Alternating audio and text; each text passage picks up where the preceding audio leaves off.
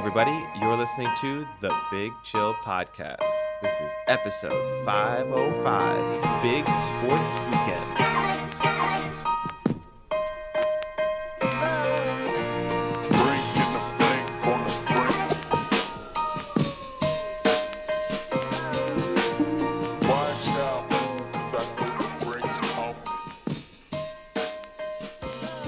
Hello, Big Chillians. Welcome back to the Big Chill Podcast. Frank, joined as Eddie on a unique time and, and day. We, this could be a, a recordagami for us um, yeah, we've probably never recorded. I, I, on a Saturday morning. I, mean, I don't even know if we've ever recorded on a Saturday before. Already, that might be a novelty. We've, I think we've done pretty much every other day of the week, but it's rare. A weekend recording for us is extremely rare. I mean, you lead you lead a busy life. Eddie. Do I? is that the issue? I think the time difference is the the bigger factor in it than the incredibly busy life that I lead.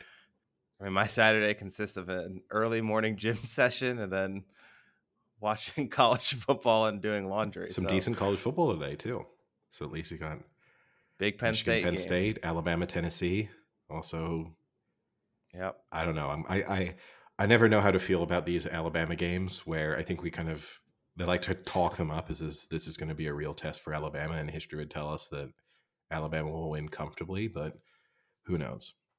Yeah, should be a, a, a fun Saturday. And then, I mean, even you have some real good Premier League matchups. Well, it's it's a weekend of of interesting European European you have- football. You've got City, Yeah. Liverpool, a uh. El Clasico in in in Spain with Real Madrid, Barcelona. You have PSG, Marseille in in France, which uh, from a rivalry standpoint is significant. Um, I think because it's still fairly early in the season, people will try and talk up some significance in terms of the actual league standings. But I mean, this is PSG are going to run away with Liga, whether they win this one, draw this one, or lose this one. So it kind of doesn't matter. And actually, Bayern Munich tomorrow facing you know they've had an inconsistent start to the Bundesliga season, and they're playing Freiburg, who are you know in the top half of the table. So as they look to, I mean, a very typical Bayern Munich season so far. Early league struggles and a bit of inconsistency, and then by January, February, they'll be six, seven points clear, and and the league will be over. But it seems to Germany follows the same pattern pretty much every season. Yeah, I mean, a little disappointing though. They've they've ruined a few a few good parlays. Oh, no, yeah. this Bayern have definitely been in aside from in the Champions League.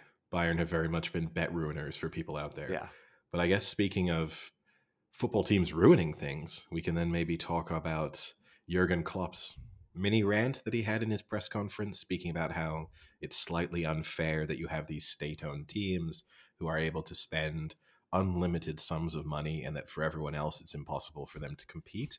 He's obviously making reference to Manchester City ahead of their match on Sunday, but also through Newcastle into that category, and PSG are also there. I don't know why he's necessarily limited to the, those sets of teams because I think there are other teams out there who could kind of spend virtually unlimited sums. But you know, I understand where he's coming from, and he's right that Liverpool have to run themselves sort of as a real business in a way that City or PSG or Newcastle certainly do not have to.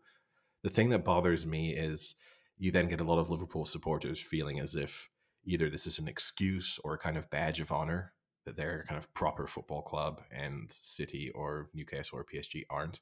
And it's like, well, that's great, but all of the non-top four, top six teams in England, and you know, ninety-nine percent of the football clubs in Europe would look at Liverpool and the amount of money they're able to spend and say, well, this just isn't fair.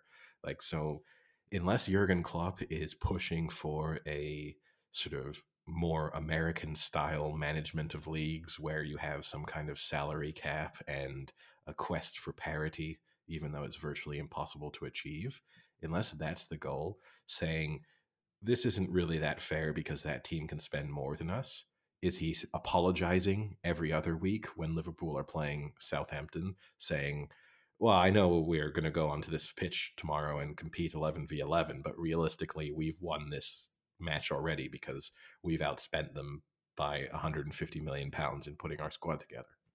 yeah, and well, I mean, my question is: Is he just saying this because they've year of spending. So he's kind of in this situation where he where they look like they don't spend very mm-hmm. much, so they're they're kind Liverpool, of low, at least in the Premier League table. I think he's saying it. Because this year they haven't spent very much. Um, but is that is that has that been consistent? so consistently, I think if you look over the last ten years, I think City have outspent Liverpool by something like six hundred and fifty million pounds. I think it's something along those lines. And you know, Liverpool have sold quite a lot of players in a way that Liverpool, uh, sorry, Liverpool have sold quite a lot of players in a way that City have not. So you know, they've balanced. So- Liverpool have kind of balanced the books pretty well from a spending standpoint, but still they're they're spending. You know, they're signing big players. It's like it's not as if you know when they're bringing Darwin Nunez in, they're not bringing him in for five pounds. You know, so they are outspending the vast majority of the Premier League, and that's not the hidden cost of all this. Right, is wages. So it's also one thing for him to say, okay, well maybe we can point to the fact that like there might be a season where randomly Southampton do outspend us in the actual publicized f- transfer fees, but they might be signing a player onto sixty thousand pounds a week, and Liverpool are bringing their players in on you know one hundred and fifty thousand pounds a week. So the long term, the kind of overall cost over the lifetime of the contract of that player might be more, even though another club might have spent more on the original transfer fee. So, uh, So, so, so I went. So I'm on transfer market. I went back for the past ten years for Premier League. Liverpool sit fifth in expenditures at one one point two three billion, and I'm sure on on sales, and City City is second at one point eight, and Chelsea is one at one point nine five. But then when you put in the So income, which the I think net what you're going to say, right? Yeah. and you look at the net balance, Liverpool have done substantially better than City, where Liverpool is at a negative 430 million, 430 million, and uh, City as is in a negative 1,000 You mean billion? Or yeah, yeah. So, I know it's just that they put 1,000 million here, Um, which is strange. Yeah. uh, So there's a that's a net negative difference of of 550 ish million over the course of Yeah. 10 years. So you'd say on average they're outspending Liverpool by 55 million, which you could maybe say that means on average they're signing one extra player per season if you kind of tried to work it out. And that's a significant difference, but eh, uh, it- it's just the issue I have with But when you're that high at that point, is is one maybe I, I don't know. I think at that point when you're spending that much, if you are just a little better at managing your team and selecting better players, it's really not that significant of a difference. I don't know. It's pretty big. Like uh, I put it this way: with the way Liverpool run themselves, they were not in the running for Erling Haaland this summer. Because yes, with his release clause, the actual cost of the original transfer wasn't that much. But when you factor in agents' fees, what his dad was supposedly paid on top of it, and the astronomical salary that he is picking up at City, which is rumored to be something in the region of sort of forty-five to fifty million pounds a year, Again, not part of this No. calculation. they were not in contention. They were not in a position to be able to sign him. I mean, there's other reasons as well, but I just think he wouldn't have signed for them even if they had been able to match all of the offers that were on the table. But look, I can understand the frustration. The issue I have a little bit with Jurgen Klopp in general is when things are going against him, he's very good at complaining. And when things are going his way, he's pretty smug. And if he wants to commit himself right now to the idea of fixing the way that football is run, coming in with financial fair play rules that are equally punitive for clubs at the top of the tree as they are for clubs at the bottom of the tree, if he wants to find some way to introduce some sort of a salary cap or to, you know, have some kind of financial regulation that makes sense, I'm all for it. I think it would be much the better. And I think it's a shame that most European leagues are going the way of only having one or two clubs that have a realistic chance of winning it at the beginning of each season. You can kind of, you know, like we could do our preseason prediction for the Premier League for next season already, and we'd be pretty accurate, you know? And so I'm all in favor of, of those kind of regulations being in place, but that's not what he wants. He just wants a little bit less criticism of himself and of Liverpool because they haven't had a great start to the season. And that's the only reason why this is coming up.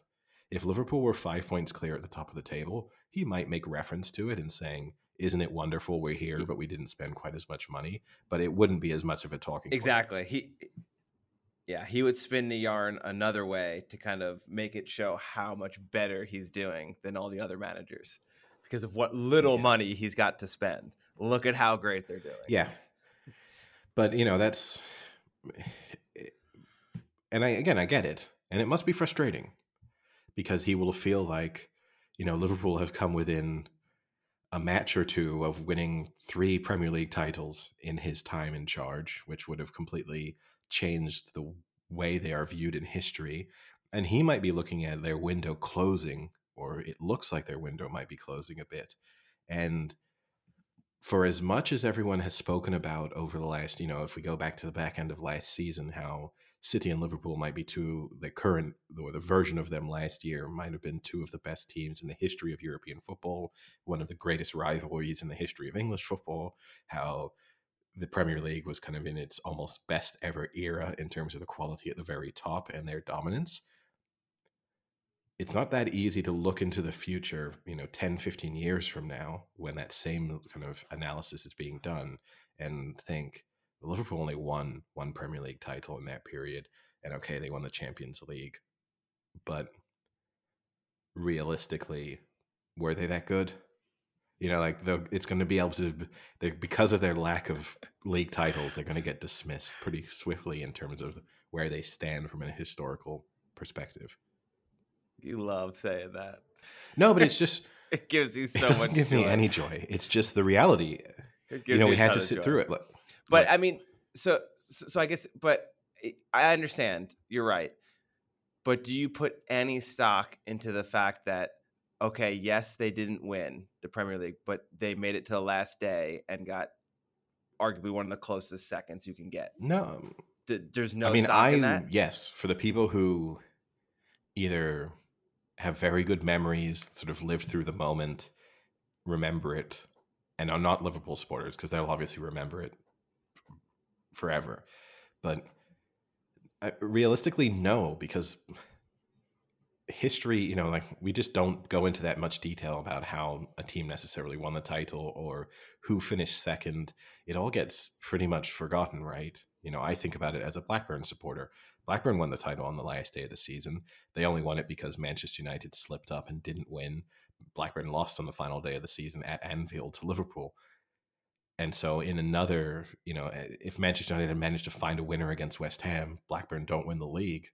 And you know that entire era of Blackburn Rovers is remembered differently because they wouldn't have won the league during it, and at the same time, not that many people fi- kind of remember just how close Manchester United came to winning the league that season, and so no, I think you know I I I think if you win in an in- an extremely memorable way, like when City won their first ever Premier League title with the injury time Aguero winner against QPR, the kind of two late goals to win them the title, and winning after Manchester United's match had already finished, and it looked like United had won the ti- title in, in a surprising fashion. I think people remember it from that perspective. But just, I think 20 years from now, people will just remember City winning the title again.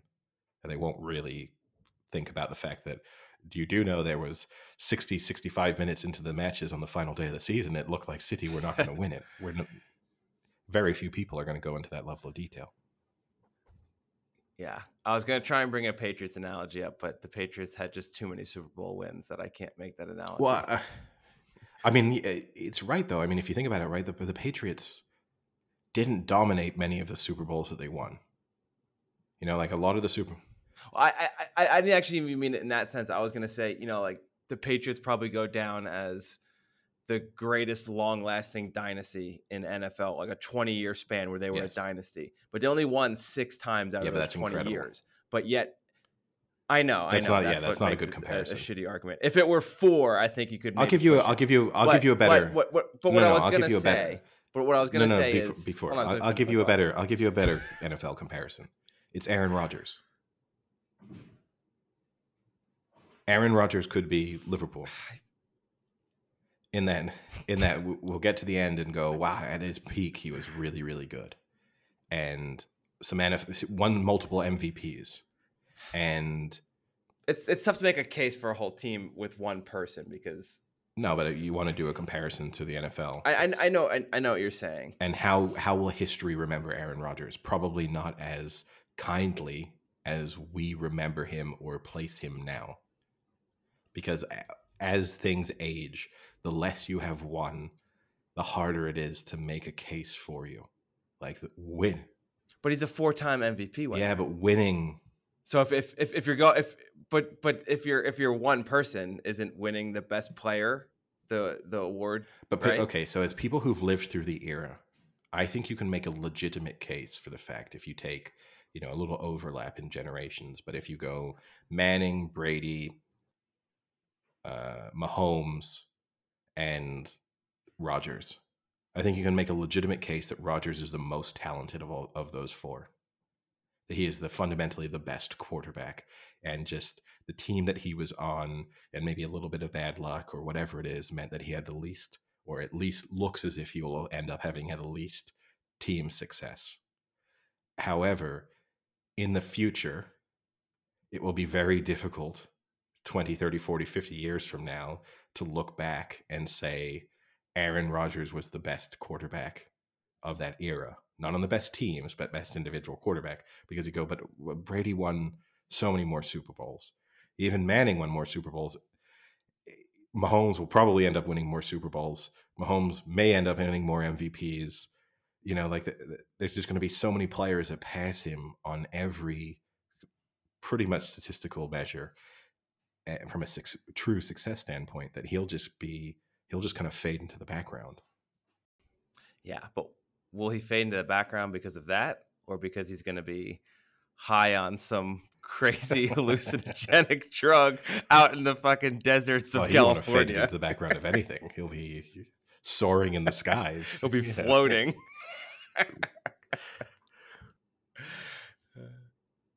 But I guess then to wrap up the Premier League discussion, maybe what is your prediction for the Liverpool City match? 4-2 Two? yeah No, I'm no, going- four two two. Who to, who's who's winning? oh Okay. oh to city to Wow, city high scoring. I thought that would I thought that would have been pretty obvious. But and I'm going and I'm going another two for for Haaland. for Haaland. Um, I'm going to brace. And uh, actually, what I was going to bet was him and Salah to both score, and City to win. it's very specific. yeah, uh, part of me feels as if um, I don't think City will lose. Part of me wouldn't be stunned if Liverpool managed to scrape a draw, just because it would be a very Liverpool thing to do. I know that's the kind of thing I say quite frequently, but there is just that thought in the back of my mind at Anfield that they will maybe this match will bring the best out of them and that they will manage to get some sort of result from it. But they've been so poor defensively. You have to imagine that all of those City players are just looking that looking at that and thinking we we're going to be able to score 3 or 4 without trying too hard. And with Haaland having been rested midweek, yeah, that's what scares me. he's coming in fresh, and when even when he's not fresh, he's putting in two or three a game, a match. But yeah, a very interesting Sunday. I mean, it's in in some ways it's disappointing that so much of the sport is taking place on the same day. It's impossible to watch everything because there's just too much going on, Yeah. and there's a lot of overlap in terms of timing. So that's that's that is what I would say is like a little bit of the disappointment. Is it would have been nice if at least one of those matches had been today, but still a great day of sport. Yeah, the, actually, I think the Real Madrid Barcelona intrigues me more. That one has me stumped more. Yeah, no, I can see where you're coming from. Obviously, La Liga is much more in the balance anyway. And then you just have these very contrasting teams. I think Barcelona, when everything goes right, are probably the better team, but they're a bit inconsistent and they, they have real low moments within the matches that they play. And Real Madrid are these kind of unconvincing, consistent winners. Yeah. Do you almost want to call them scrappy, but you can't call a team like yeah, Real no, Madrid it's scrappy. true how their image know? is so much affected by. It's not their style of play; it's who they are that changes the way you see them. And because they're Spanish and they're Real Madrid and one of the biggest teams in the history of football and European football, it's you don't want to just dismiss them almost as being kind of ugly to watch, but they sort of are at the moment. So before we switch off to American football, and I'm sure we'll cover some television later, I have been following the Welcome to Wrexham show on FX slash Hulu, uh, which details Ryan Reynolds and Rob McElhenney owning Wrexham and, and going through it. There are times where it's it's decent, and I think the times that are decent is when they actually just show the football, and they do a pretty good job of like building the intensity. You know, because obviously I know what happens at the end of the day, but on a match to match basis, I wasn't following Wrexham last season, so you know, like you, you get some good ones. But they just showed the episode where they make it to the FA Trophy final. Right, I'm saying that right. It's the trophy in the Yes, lower one. Yeah. Yeah. Um, so they make it to the FA Trophy final in in Wembley, and of course, like because it's them, their box is filled with celebrities and stuff like that. And David Beckham is there, and this I just thought would annoy the shit out of you. So Rob McElhenney has put like apparently a ton of time into like learning the game and and like learning Welsh and understanding all about football and this and that. And he goes to um, one of like a writer who's English who also works with him that has been like helping them out with buying the club. He's he writes for like Always Sunny or whatever, but he's like a I don't know, he's English. And he goes to me, he's like, Who did David Beckham play for again? Oh boy. And it's just like, really? You want to say that like you're all into this now and you don't fucking know who Beckham played for? Like, get out of here. that was it. That to me, that was like the lowest moment that he could have had on Well, that show. You you would think even worse too, right? If you are trying to prepare and you're kind of trying to look the part whenever you can, he would have known Beckham was going to be there. So you th- you oh, think Oh, the yeah. night before or something, you brush up on Beck. Now you don't want to go into too much detail, right? Where you don't want to walk up to David Beckham and be like, "I really enjoyed your loan spell at Preston in the '90s." Like you don't want to, you don't want to be like too fake. But I do think just knowing that he spent most of his career at Manchester United, Real Madrid, PSG, AC Milan, like if you can LA Galaxy, like you just Yeah. know those bits. It's almost stunning to me. Maybe I have this wrong, but it almost feels like Beckham was such a huge celebrity that even with no interest in football, to not know, have a rough idea of the teams he plays for is kind of mind blowing. I mean, it's, it's also mind blowing because he didn't play for many, and especially like he played for one Premier League team, minus the, you know, like the like you said, the spell at Preston, but you know, and then and then anyway, uh, they weren't in Premier League, but and and then obviously then goes and plays for Real Madrid and then PSG. You know, those are like one club at each league, and then that's it, and then the Galaxy and LA Galaxy. Like it's not that difficult to remember that. You know, and I think even me personally, I probably didn't really follow European football while he was on United, but now being a fan, like it's I, I feel like it's almost impossible to not kind of be a fan of of it and not see tons of highlights of him playing or like go back and watch old matches on YouTube and things like that or like look at some of the stats when he was at United and how much he won and all of that. So it's just crazy to me that that that was just I guess it was very embarrassing, but it won't be embarrassing because a lot of just Americans are watching this and they won't understand how embarrassing that is. That's like, oh, who did Wayne Gretzky play for again? You know, like it's almost what that's like. if you well yes if you'd bought a hockey team you know but i mean the reality is Yeah. david beckham's way more famous than wayne gretzky you know yeah, I mean? yeah, no, I it, it'd be like I agree. I'm, I you wouldn't know. deny that. so and and and in particular too like beckham has mostly stayed relevant since retiring right? Like if you are them you must be talking about what he's done with inter miami. Like there must be some interest in that because of just he's created a team in the us how has he marketed it? How has he positioned it? You know like what what implications does that maybe even have for them if they want to try and have teams in different c- countries, perhaps if they want to kind of expand their football footprint. And then at the same time, you know, he's a big ambassador for the upcoming World Cup. So you see him a lot of him in terms of the preparation for the World Cup in Qatar.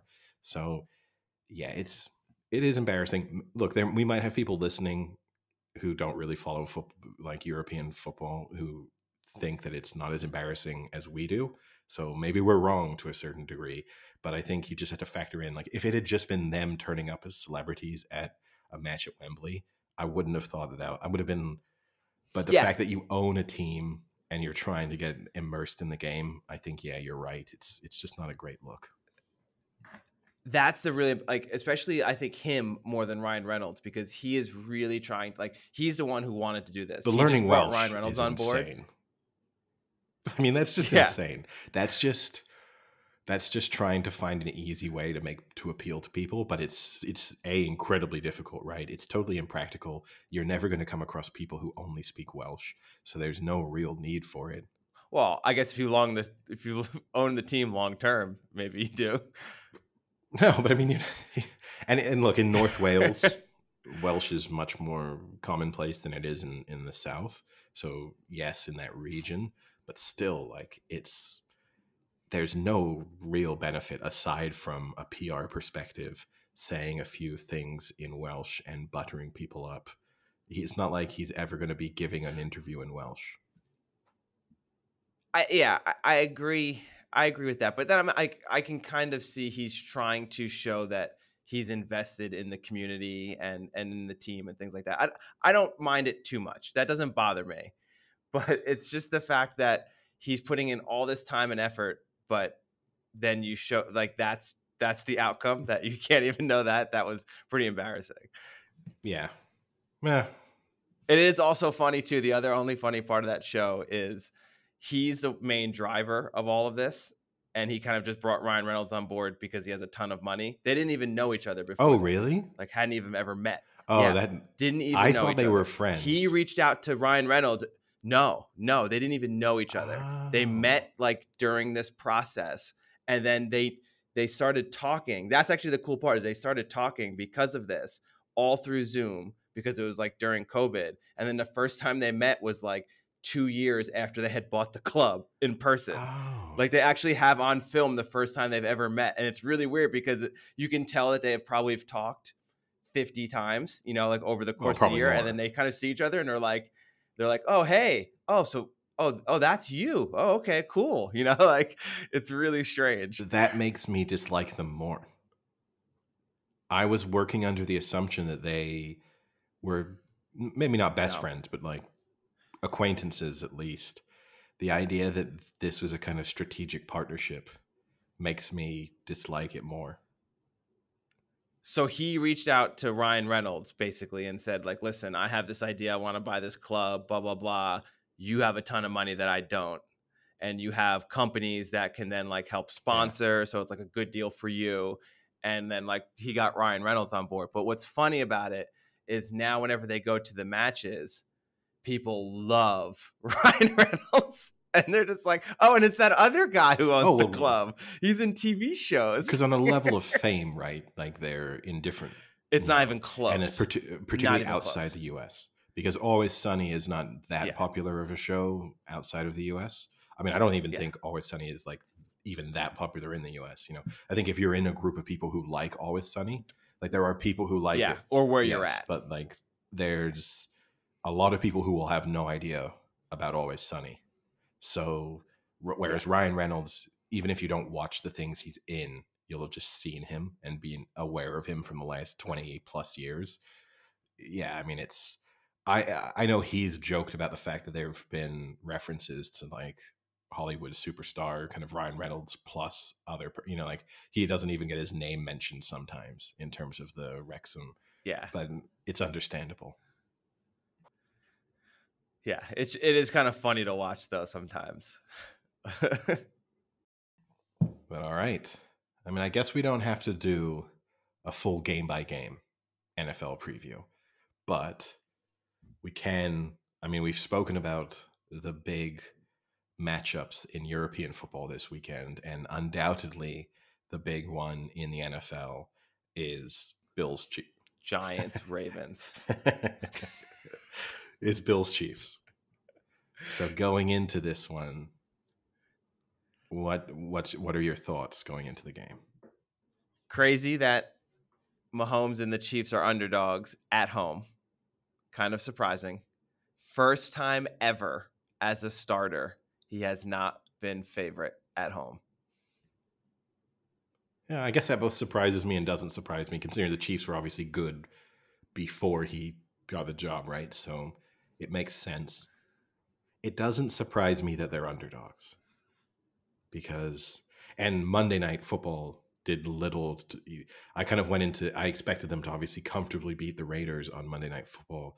They ended scraping through that one.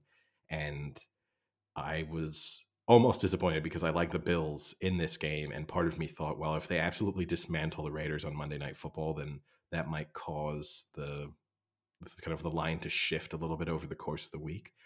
But I think the Bills deserve to be favorites. I think you know realistically they should have won every game so far. They just had that weird blip against the Dolphins. I I I think they'll win this. I think they're the more complete team all around.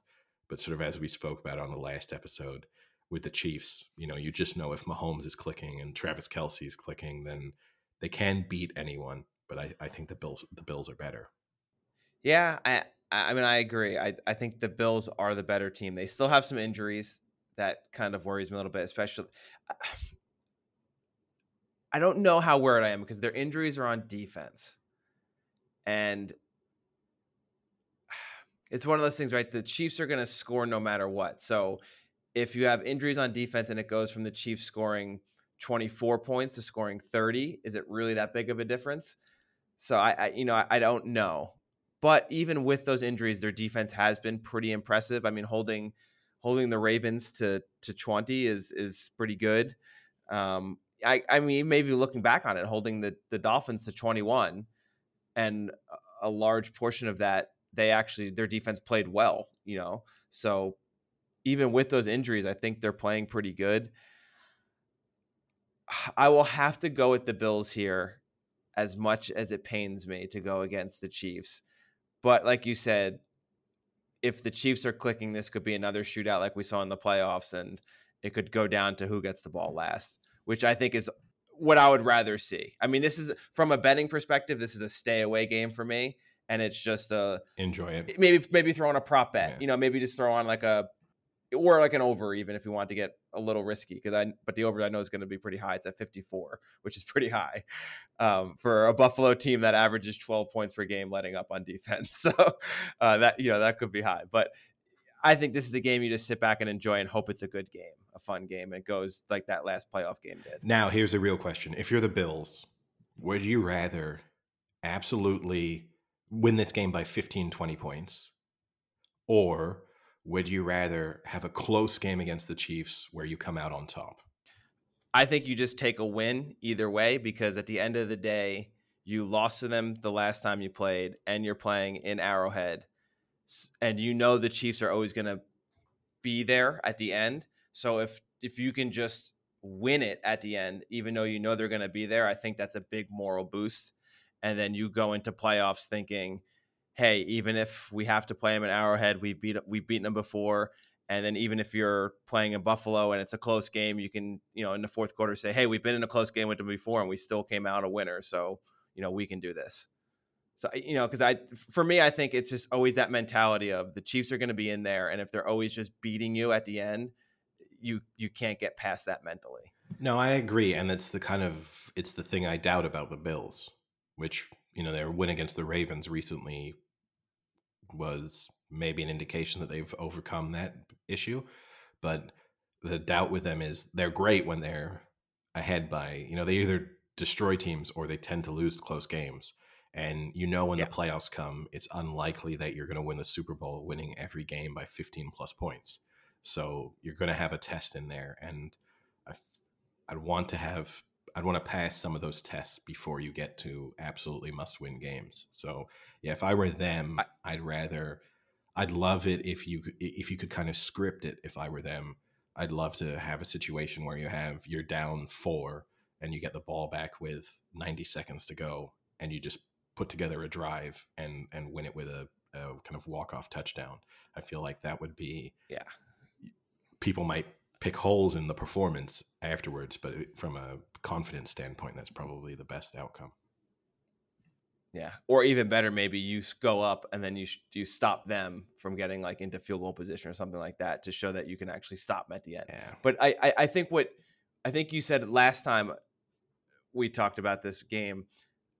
I think it's more important for the Chiefs if they're to win to not win on like the last drive, but to win convincingly because like you said last time the Chiefs are always in it and you know they're always going to be there they can always come back from 15 down 17 down they know they can win the close games but even if they win a close game are they really the better team? That's what you don't know so i think for them if they win if they go out and win by 10 i think they sit back and say you know what? We're probably maybe better than we were last year and you know now we've got a convincing win against the team that's supposed the super bowl But do they need that? Like, uh, why why would you need know. that if you're them? You've you've won a Super Bowl. got a lot of new players No, but you've won. Yeah, but fundamentally, as long as your head coach and your quarterback, and maybe some of your key position players have been there, done that. I don't think if you're like Patrick Mahomes over the course of this season, I don't think is going to have many moments of self doubt. He's going to think to himself, "I've won a Super Bowl. I've lost in a Super Bowl." You know, like there's no, they're never going to go into a playoff game feeling as if they're definitely second best. So I, I get where you're coming from, and obviously, I'm sure they they would feel way better about themselves if they just absolutely destroyed the Bills in this game. But I don't think they need it much. I'll tell you what Mahomes doesn't need any more commercials on Thursday night Amazon football. Because I don't know if you had the Amazon feed, No, I don't get that. but every commercial break was the commercial with him talking with about his daughter and her future. I've never, s- I, I forget the I've never seen tagline. that commercial. So it's I mean, this is this is an indication maybe of how bad my CTE is because that commercial played 27 times during that game, and I can't remember what the stupid tagline is. Ah. maybe just because I, I, was to, trying to wonder maybe I tried I tried to burn it out of my brain. For- maybe for a second. I was wondering It was so for a second. I was wondering what the relevance of your CTE was, as if as if Amazon knows you've got a bad memory, so they've put it on for you more often. Like this is very customized content for Frank Duca. We're all, we're just going to play the Yeah. same commercial every commercial break to make sure he understands it. And he also wears those stupid sunglasses in the Well, you commercial. you that's your thing. Uh, the sunglasses. No, those are awful. Those are the worst sunglasses I've ever seen on a human. And he's trying to make it his thing, and it makes me so sad because I really like him, and it's such a terrible thing to make your thing. The sunglasses don't bother me quite as much as they bother you. They're so bad. Who's buying those? Well, Mahomes. He ain't buying them. All right, and other. I mean, I guess. Well, the the Giants coming into this game against the Ravens. I suppose if they win this game, then they they kind of stamp some legitimacy on their credentials. I suppose. I mean, not from a Super Bowl contender standpoint, but certainly from a could be frisky in the playoffs. Let's say that. wow, playoffs. Did you just word the? Did you just use the word playoffs and the New York Giants? I mean, from the position playoffs. Eddie, we're talking about playoffs. from the position that they're in now, and the overall situation in the NFC, they have to be thinking about the playoffs. I mean, Yeah, I think they are thinking about it. But as a Giants fan, I am not thinking about playoffs right now. Still, I mean, when you factor in, I mean, I- you still have three out of four games against the Cowboys and the Eagles, yeah, I'm not. Yes, I'm. and you and, and, and you already lost one against them, so you're zero and one already again out of those four games. yeah. But then you look at their upcoming schedule. We we seem to do this about one team every episode. Let's Yep. do it quickly then. So, Ravens, Loss. Jags, Win. uh, Seahawks, That's like a trap game. I'll give them the win, but it's a trap game. Texans. Lions. win. There's no way they're winning all No, these but- games though. But my point would be, we don't even have to go through their full season, right? If you just factor all of that in, That's already what that yeah, they're already they're already Eight. at eight wins. That's without them playing their two games against the Washington Commanders. You have to imagine, at worst case scenario, they're splitting that. So, you know, they don't have to do too much to get to a nine win season, really. And nine Yeah. wins in the NFC this year is probably enough for a, a wild card spot. Yeah, I, I mean, maybe this is a good litmus test. Then, you know, you're playing a team who record maybe isn't the greatest, but it's you know, oh, everyone always thinks they are a playoff team, just the way they play football and the way Lamar Jackson can just control a game. So we'll see how they do against the Ravens. I mean, my concern is the Giants. To me, are not a team equipped to stop Lamar Jackson. They don't have a great front seven. I mean, they have Kayvon Thibodeaux, who's looked okay as a rookie so far, but not phenomenal. They don't have great linebackers. He could run for 150 yards this game. You know, it, could be, it could get bad. It could get ugly. I think the the litmus test for the Giants here in this game is is their offense going to play well because the Ravens don't have a great defense. So if the Giants put up 17 against the Ravens, that's scary. The Giants should put up at least 24 against the Ravens. So that's that I think is the litmus test for the Giants is can their offense produce when they should be producing. So that that will be interesting to see. Yeah, I mean, I expect them to lose this game. They might even lose this game handily, but I do think they'll make the playoffs from the position that they're now in. And with the situation for the other teams, you know, you have to factor in the Rams look really bad. So a team that you would have expected to, you know, We still have to talk about the Rams. a team that you would have expected to end the season with a pretty decent record. You know, you would have probably looked at the situation. You would have expected two teams out of the NFC West, kind of as we spoke about in the la- on the last podcast, to be making the playoffs. And I don't know if that will be the case now. So you've you've kind of eliminated one NFC team sort of from the running in a weird way. Uh, and then yeah, there's just you know the NFC is definitely weaker than the AFC, and so you know you could find the Giants kind of scraping in there as a wild card team, even if they aren't able to keep up this sort of type of winning record. I don't expect them to finish the season with three losses. Like like we predicted the Eagles. Yes, exactly. So I got a good a good trivia as we shift into some of the other games. Who what two teams have the worst yards per play on offense in the NFL this year? I'll say Rams. Rams have the worst yards per play on offense. And second worst, I'll say the Washington Commanders. The Cincinnati. Bengals. Super Bowl from from the Super Bowl to the two worst offensive yards per play team in the NFL right now. Is that a Super Bowl hangover or is that coming back to the norm? I think it's a combination. You know, they rode their luck in the back end of last season and definitely outperformed. You know, their their kind of end result for the season was better than what they showed over the sort of entire course of the season itself. And then I think there is a slight hangover. Part of their hangover, I think, they just have they have too much confidence and ego. You know, part of what ha- Uh, are we talking about the the Rams or the Bengals here. Bengals? uh, yeah, that whole bit was the Bengals. Although much of it could could have also been applied to the Rams. Um, but I think particularly in the Bengals, there was too much of it was like there was too much swagger to everything they did, and a little bit, and that helped them probably on that playoff run. But I think maybe has made them forget exactly who they are as a team and where they stand exactly.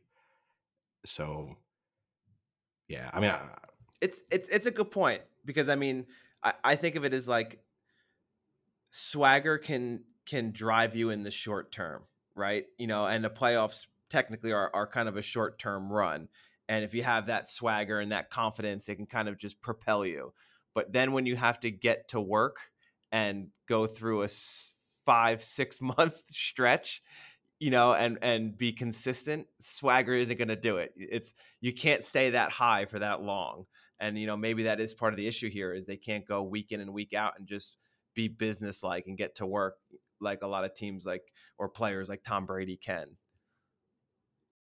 Yeah, no, hundred percent, and they maybe just need to reassess kind of where they were. You know, if they'd drawn up a roadmap twelve months ago about what their progression was going to look like, they were obviously way ahead of schedule based on the run that they had in the postseason, and maybe that made them feel as if they were way ahead of schedule in terms of their actual development.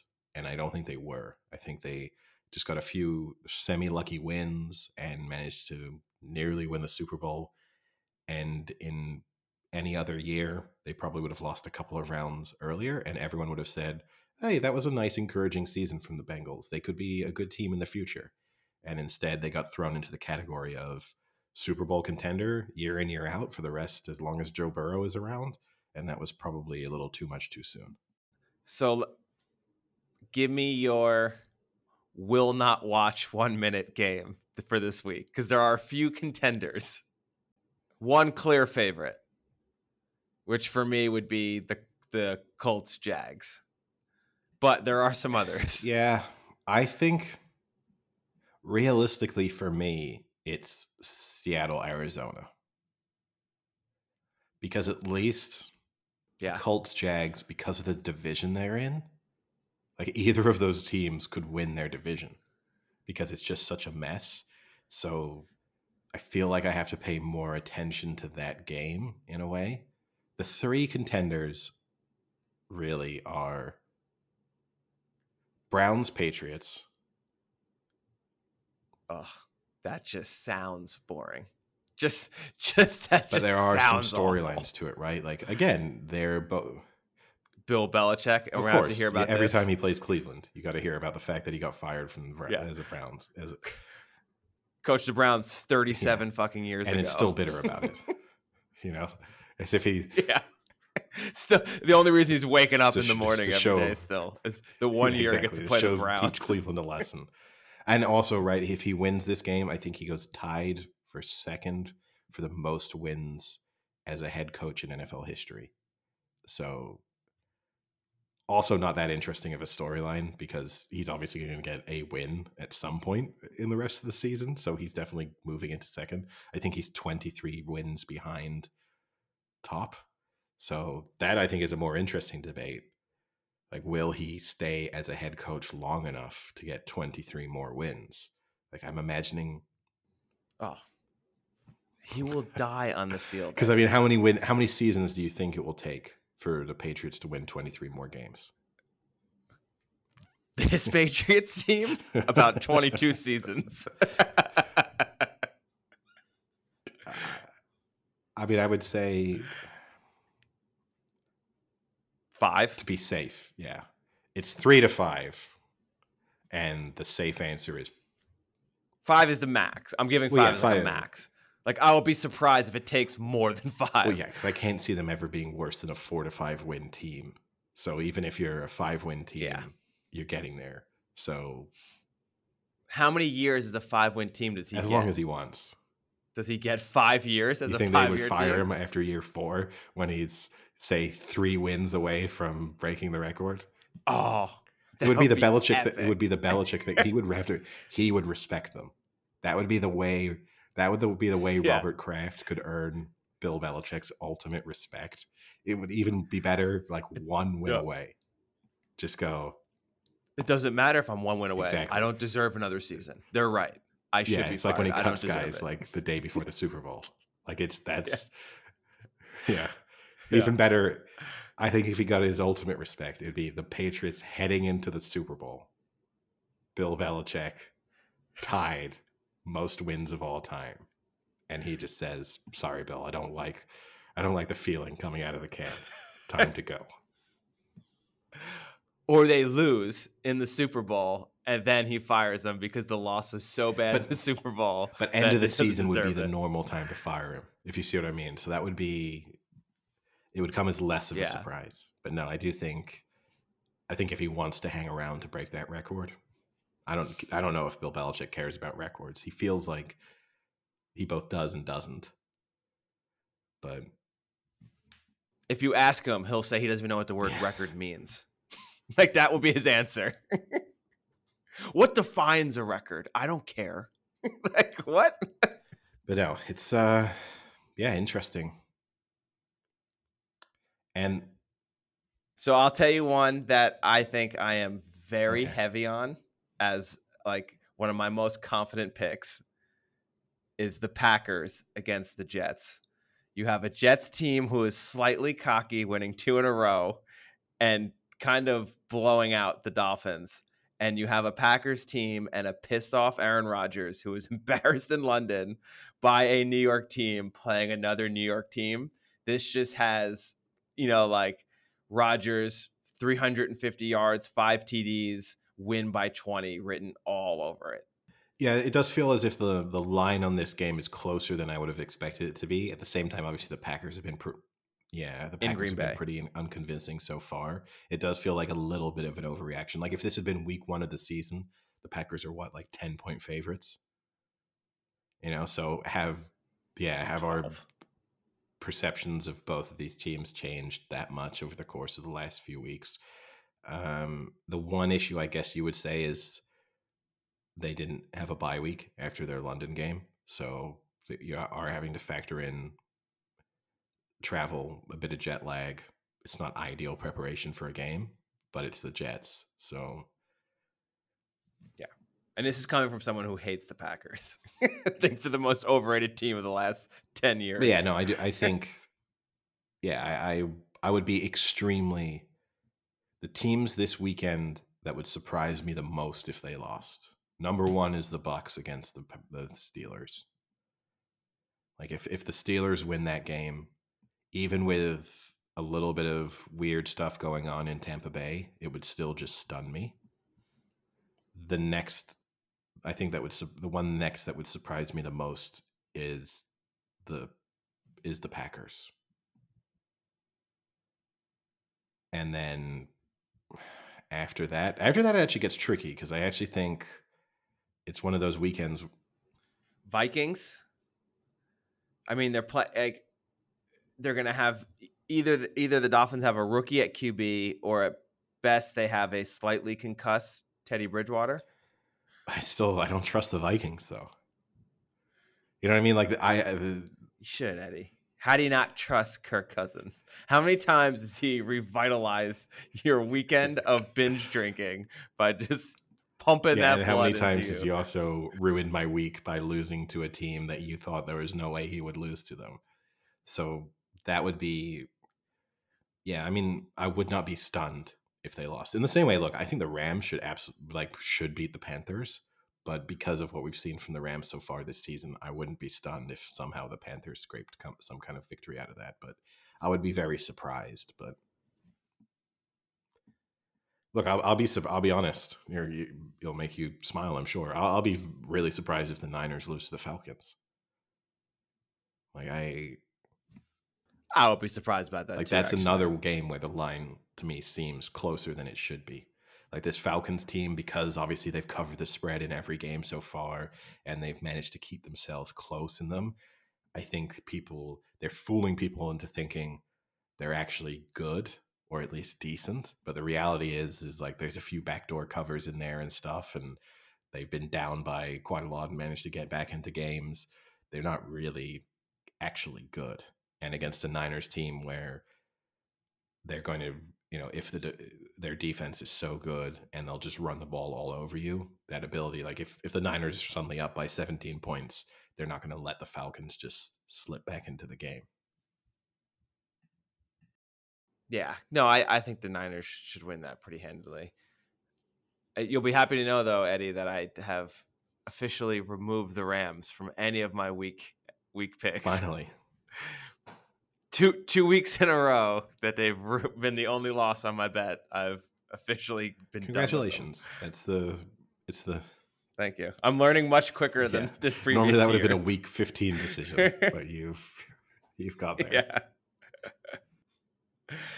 Last game we'll talk about is the Sunday night game because I don't want to talk about the Monday night game because I'm tired of talking about Russell Wilson. Cowboys, Eagles. What's your prediction? Um, I mean, I, I think the Eagles are are good. So I, I think the Eagles will win this game. I still, I just, I'm not willing to start buying Cooper Rush stock. You know, and this would be. It's always if if if it gets to the point if if the if the Cowboys win this, it gets to the point of you start to have the conversation of does Dak Prescott get his job back when he's healthy again?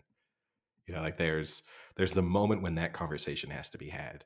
Not not to say that not to say that I think that Cooper Rush is the next Tom Brady, but there would be the moment where this starts to become like a Tom Brady, Drew Bledsoe situation of okay, we know we've got the somewhat proven guy with a really big contract waiting to get back from injury, but this younger guy is is doing a pretty good job, so we're gonna keep riding the hot hand for now. And yeah, I just I'm not willing yet to because I can't look at that win against the Rams and read too much into it because the Rams are kind of garbage. This to me feels like the real, the first real test of this Cowboys team in their current sort of form. And I, I think that even though the Eagles were a little unconvincing last weekend, I just think that they're the better team. Yeah, I agree. I, I I've watched the Cowboys a lot this season, and they've never really super impressed me. But then I've watched the Eagles, and there's just something about they just methodically go down the field and they finish their drives. Whether it's Jalen Hurts just QB sneaking until he gets into the end zone, whatever it takes. I mean, they they finish their drives, and I think that you know that that count definitely counts for something. So you know when you look against not that I want to bring this game up because it was probably one of the worst games I've ever watched in NFL history. But when you watch when the Bears got down to what the three yard line on the final drive, if that were the Eagles, I honestly think the call is QB sneak until you get in. If you don't get in the first time, line up again quick. QB. I don't know sneak if that's. You don't get like. it might be a little bit more. Sof- and I think it might be more I think it sophisticated than QB sneak, but I don't. I don't know. I mean, they do it like if they get within the third, the three yard line on their goal line. That's the first play they always try is just a Yeah. QB sneak with Hurts yeah, but because it works. with no timeouts though, it was just calling it over and over again. They had a ton of it would have disappeared with because QB sneak you got to like unpile bodies and stuff. That's like a twenty five second play basically to get reset. I I do get what you're saying. I think they would have been a little bit more creative and and probably at least had one play where you would have had him try and run with the ball. And I think the the Bears should have done the same thing on Thursday Night Football. You should have had at least one play where you give him a chance to maybe run in. You know, and it's the play we to me it's the play we talk about all the time. You get your quarterback to roll out knowing he either has a couple receivers kind of running parallel to him and if a linebacker or a DB steps up to try and close off the possibility of the run, you usually get just the easy like 6-yard touchdown throw. Like that to me, I would do that play every single time. As long as you have a core my only fear a little bit looking back at Fields is his decision making is so poor because the one thing you then have to tell him is if you feel like you're going to get sacked, you just throw the ball out the back of the end zone. And if Fields probably would have just held on to it because I, his decision making just seems terrible. Yeah. I, it's surprising to me that people are kind of surprised by the way he's playing because as someone who watched Ohio State most weeks, this is exactly how he was in Ohio State.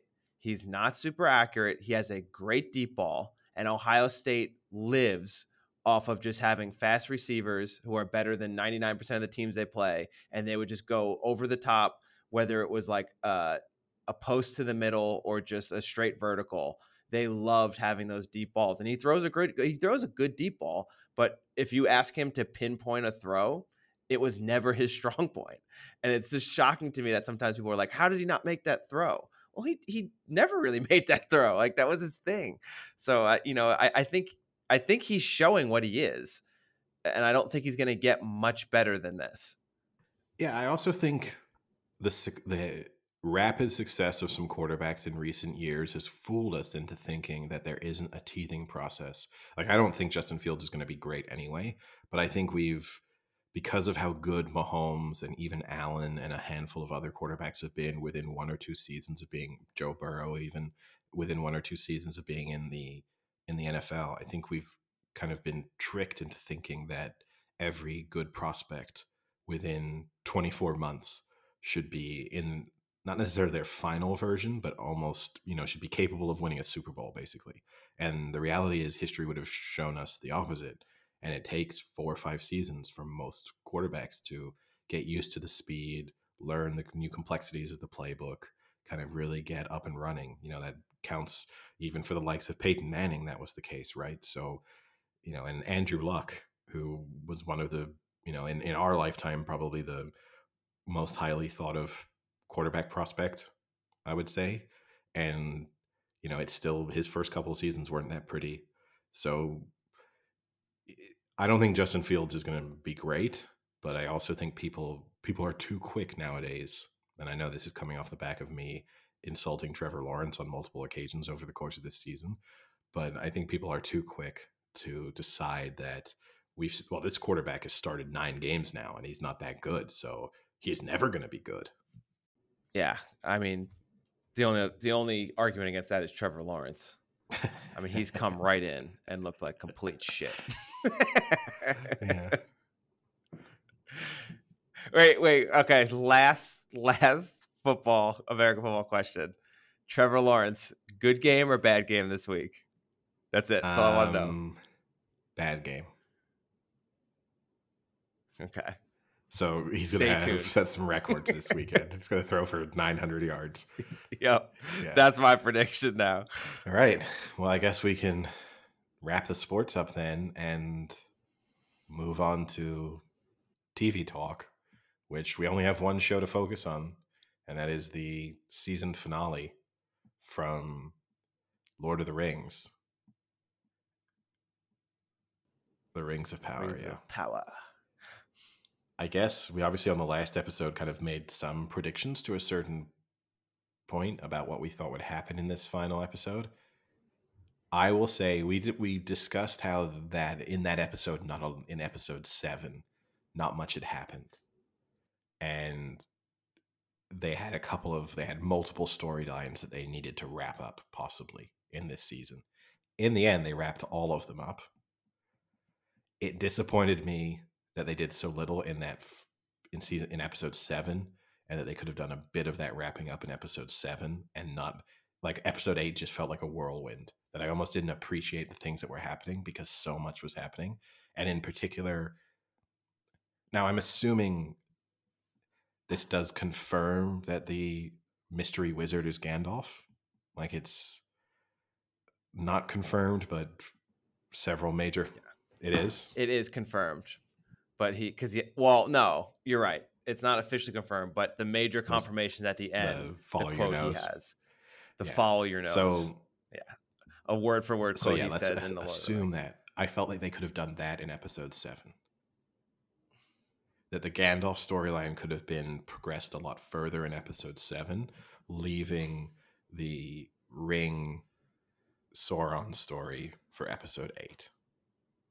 Yeah, I I think at the very least, I don't. I never like the idea of revealing a false like trick in the plot at the beginning of an episode and already wrapping it up by the end of the Yes. episode. It should have at least been maybe the end of episode. The episode before is Sauron, our lord, and everyone's like, "What? No, no, no, that can't be." And then you can debate it and think about it, and then go into the next episode and slowly, Not four and a, you know, change it. not four and a half minutes later, being like, "Oh no, that was Yeah. that was they were wrong." I mean, in fairness, I've known, like, I've predicted since the second episode that Halbrand was Sauron. Like, I was full on board. And once they said, like, Sauron, our master, I was even more on board that Sauron was actually Halbrand. at that point because I was like, no, that's too. They would never make it that easy. They would never just have someone come out and say you are X character. You know, like there's more to that. Yeah, which makes you wonder because obviously the internet as a whole, right, was pretty accurate in terms of the predictions of what was going to happen fairly early on, and it makes you wonder if they thought like when you're making that TV show, do you feel like everyone will have this figured out? yeah, you, you can only you can only hide it so much without making it bad and from like a plot and and a like a story sense. And I think they did a good job. Like if you're not a huge Lord of the Rings follower and you're just watching this show casually, I think you would think that maybe the stranger could be a bad guy and that maybe Halbrand could be a good guy. You know, like it, I think they did a decent job. Yeah. They hit it as well as they could by still making it kind of fun and interesting. My other criticism would be the personality progression from uh, this like s- the Sauron perspective was a little too rapid. He went Yes. from really being nice guy, like whatever act he was putting on, to as soon as then it was just in the space, you know, like as soon as he kind of re um, emerges in the elven world, all of a sudden, just I'll just kind of behave like a weirdo here. Like that was straight away. That bit was that also to me happened a little bit too rapidly, which could have benefited from him making it there in episode seven and kind of having a much more gradual reveal. But it was Yeah. as soon as he was there, it was like, oh, here we go. This is Yeah. things aren't right. No, I I I 100% agree. So I think from what I've heard originally this was supposed to be a 10 episode season, but then they condense it into 8.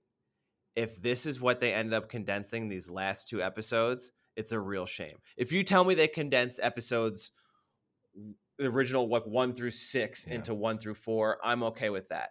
But if this is where they cut the time, it's a shame because I would have been I would have had more enjoyment watching him slowly kind of turn while while with the elves and while like kind of figuring out how to make the rings and how he's going to make his ring and putting it together but it like within a span of 15 minutes it went from all the elves are going to die because we don't have enough mithril to hey let's just make all these rings and forge all these rings to oh now i know what i'm going to do. See you guys later. I'm going to mordor. You know like Which is- which is- very quickly. Which is the other thing too, right? If you don't, if you're coming, like obviously most people who are watching this will have some familiarity with The Hobbit and Lord of the Rings and stuff.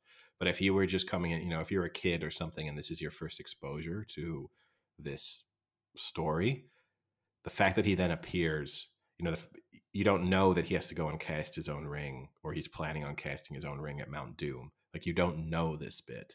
And so him kind of the final scene of him staring off over them towards the mountain Yeah. it is less significant you don't know what his plan is maybe that's what they want but if if you work under the assumption that i don't know whatever 70% of people pretty much know where the story kind of has to go like even if you've just seen lord of the rings you, you, you have some idea of what has to happen with these rings then you're not really adding anything with that element. But if you don't know what's going on, it just seems totally meaningless.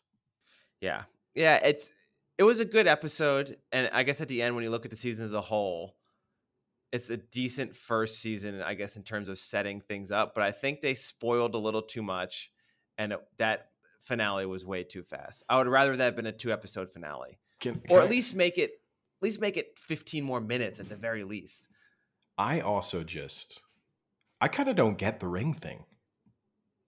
Like I I don't get and again, I know there'll be people who've read the books and stuff who will be Not frustrated, not part of the books. but I don't understand the myth. This whole mithril thing. Yeah, I don't understand how this saves them. I don't understand the real significance of the tree and like why I'm pretty to, sure that's their own invention. That's not part of the book. So I don't get this like our tree is dying and that's bad for us. We just have to go somewhere else. I don't really understand. Oh, that that's part of like the the elven lore. Like, but but I but they can just go somewhere else with another tree, right? Like it's not the biggest deal in the world, is it? Well, they can't come back to Middle Earth. Yeah, but They like leave Middle Earth. okay. Couldn't they go and live with it? The dwarves have a tree, don't they? You know what I mean? Like, but their tree's dying too. but, but you know I mean? Eventually.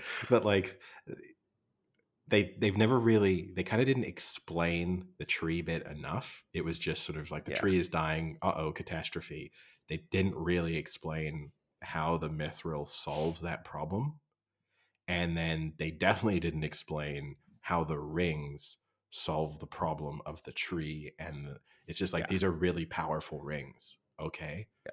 and when we have these powerful rings everything will be better But the other part that like just to like what puts the stamp on that it was too quick was when like within the first 15 minutes of the episode they're like, "Hey, listen, we didn't get enough mithril, but we've got a solution. We're to make these rings." Guys like, "Nope, too late. Sorry, we got to go." like, what? like, that's just the epitome of how quick that episode was. We're like, "No, we've got the solution. Sorry, you're you're you're too late." Really? We're 10 minutes into this episode. How are we too late? no, yeah, it's true. And uh, so, do the three, do those three owls, are they the ones that wear the rings? So it's those three, just because they're there, they just get the rings. I think so, yeah. Just, just happy to be there. Like, oh wow, I really got fortunate here. I got this ultimate ring of power because I was in the room when it was cast. So I'm not like I'm not a huge Lord of the Rings person, but from what I think is they go to separate areas. So like Elrond, like in Lord of the Rings, Elrond is in. Fuck, I'm gonna get roasted for not knowing what the hell it's called, but he's there, and then Galadriel is in the forest. Remember, they go visit her in the forest. So I think like wherever they are, the elves can like survive. Okay, all right. And I don't know where Celebrimbor is, So the rings are replacing the tree, basically. Or yeah, or they're like yeah, I guess. Like the ring, they are then a walking tree, fundamentally. kind of.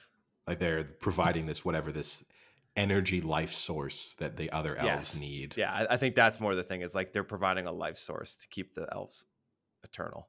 okay all right I think that's from what little I know. and, and again a lot of people listening to this will be frustrated by the fact that we don't know this and my point would be. but be maybe that's an indication of the show. exactly because i'm not coming into it as a complete you know like i've i've read the hobbit i've watched the hobbit and the lord of the rings and still i don't completely understand now all of none of that recently either so maybe some of my my knowledge of this would be a bit clearer if that had been in the last 15 years but the fact that within the show itself they didn't just take 15 seconds to properly explain what these rings would do like oh yeah the way this tree works is that in order for us to stay in middle earth it, it emits this life source and the elves need to be within x distance of this to be able to you know live forever See, I don't even know if it's the tree that's giving off the life source, but the tree is like an indication of the life source's